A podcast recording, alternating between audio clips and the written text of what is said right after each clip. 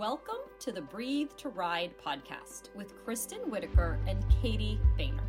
Get ready to join us for all kinds of stories and conversations about this experience and journey that you are on. To enhance the mind, body, and soul of the relationship between you, yourself, and your equine partner. This is a brand new start for the relationship and method between your communication and your partnership together. We will cover the science of breath and the biomechanics of training, horsemanship, and riding. You're going to learn a whole new perspective on how you view yourself and your horse and develop a melodic nature every time you handle, groom, or ride your horses. Please remember to check with your healthcare provider before starting any new physical, exercise, or breath program. Okay, inhale, exhale, repeat. Let's go.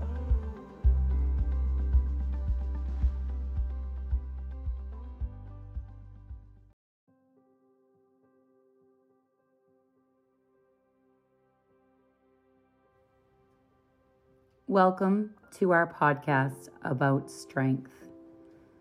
As we start this podcast, we would like to honor the life of Eleanor Gambling Smart, better known as Boots and Bootsy, who was once the heart horse of Joanne Jelina Snow from Jelina's farm and passed down with love and great respect to Riley Whitaker of Whitacres Farm.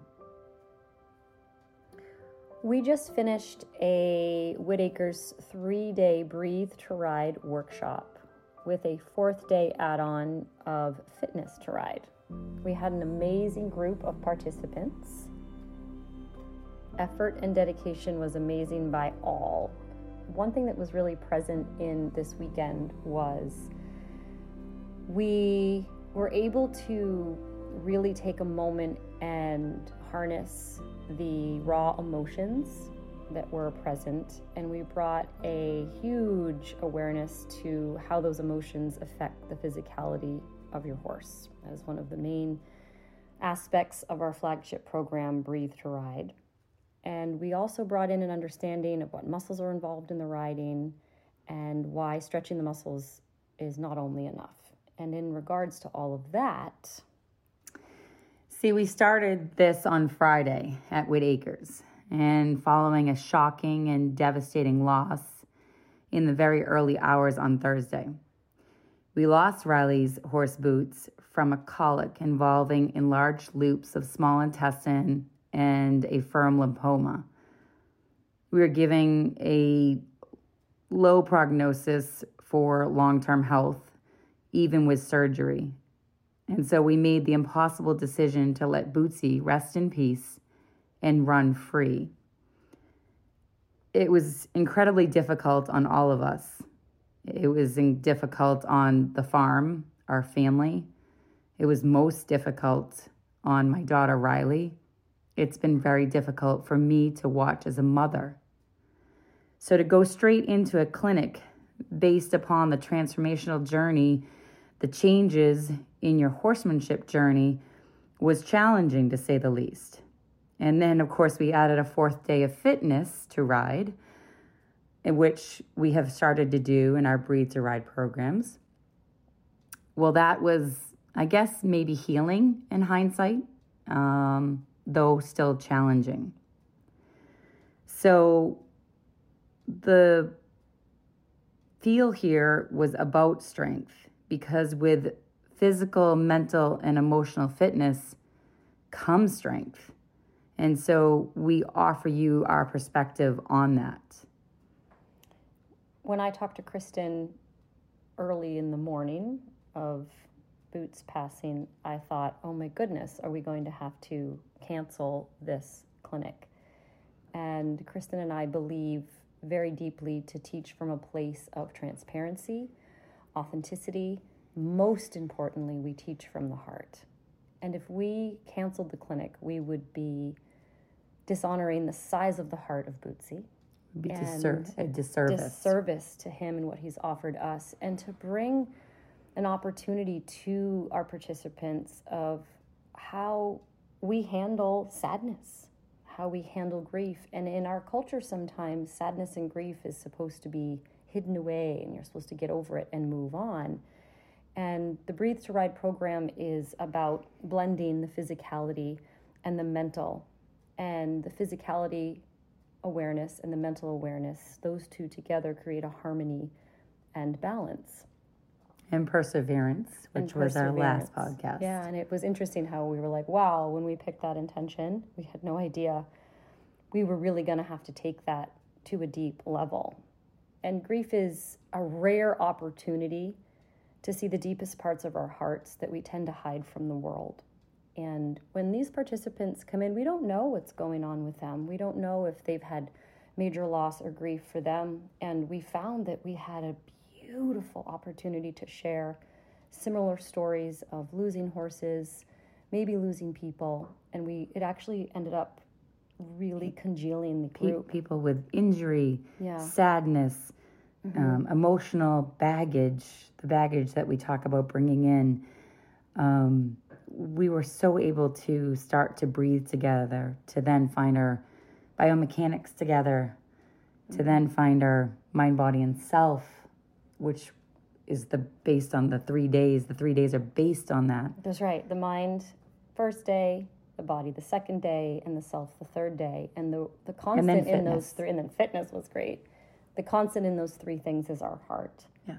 So, Kristen and I made the decision to persevere and provide this clinic, and it was really a wonderful choice to do. So, all of you that were here and that shared those tender stories of we have these animals that we pull into our lives, but they are temporary. Impertinence is part of all of this, including the breath. Each breath is just that breath. And then there's the next breath. And within these breaths. And Katie, you mm-hmm. mentioned in the clinic something mm-hmm. about grief pulling up a chair. Yeah, yeah. so when grief arrives, which inevit- inevitably it will arrive in your life, and grief is different than other emotions because it it pulls up a chair. It might even take its dirty boots and put it on your couch. And it says, Hey, I'm going to stay until I'm ready to go. And it's not going to leave when you want it to leave. It'll come in and out. And your best option is to really sit with it mm. and be with it and give it space. And if you know somebody and that's grieving, maybe fitness with it. Get moving. And we had our fitness to ride today. And of course, I teach often when I'm sometimes sad or sometimes tired, and the fitness, the moving of the body and the breath has yet to let me down in helping fill my heart. And it's not just physical, it's mental. And those two things together create a harmony and a balance. It did. So we asked Riley, who's here with us. Hi, Riley. Hi. to share a beautiful Facebook post that she made in her own words. So Riley, would you share your post that you wrote about your Bootsy? Mm, take your time, my daughter. Bootsy Boo, my heart horse, you are so special. You've touched so many people's lives and always put a smile on everyone's face, but especially mine. You meant so much to me. We had a bond that's irreplaceable. Bootsy, we accomplished the world together. You won me more things than I could ever imagine or wish for. Words can't describe how much I loved you. There was never a bad ride. You always had a way to make everything the best. You are my partner in crime and forever will be.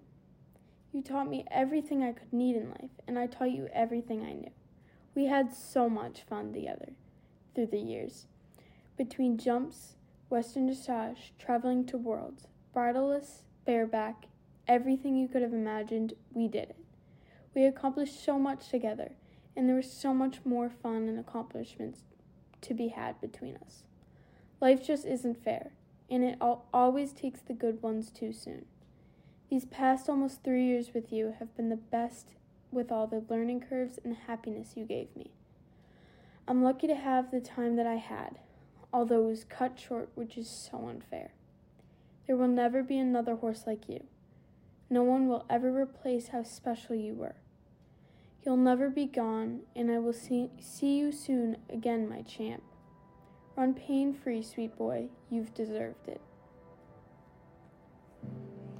So, we traditionally take the end of our podcast and we have everybody inhale and exhale and repeat. And I'm going to invite you all to please inhale and exhale and hold that exhale for a moment of silence for Bootsy. So take an inhale, take an exhale, and just hold that for a moment. Thank you. And I would like to end this podcast with a reading that's always been special to me from Dee Dee Wrigley in Wrigley Gum. She put this in a memory of her Arabian stallion. And here's the reading We who choose to surround ourselves with lives even more temporary than our own live within a fragile circle, easily and often breached. Unable to accept its awful gaps, we would live no other way. We cherish memory as the only certain immortality, never fully understanding the necessary plan. The bond has not been broken, it has moved to a higher plane. So, to Riley's Bootsy, may you be free as the wind and find strength to carry my daughter through the years of her developing horsemanship on her special and her sacred journey.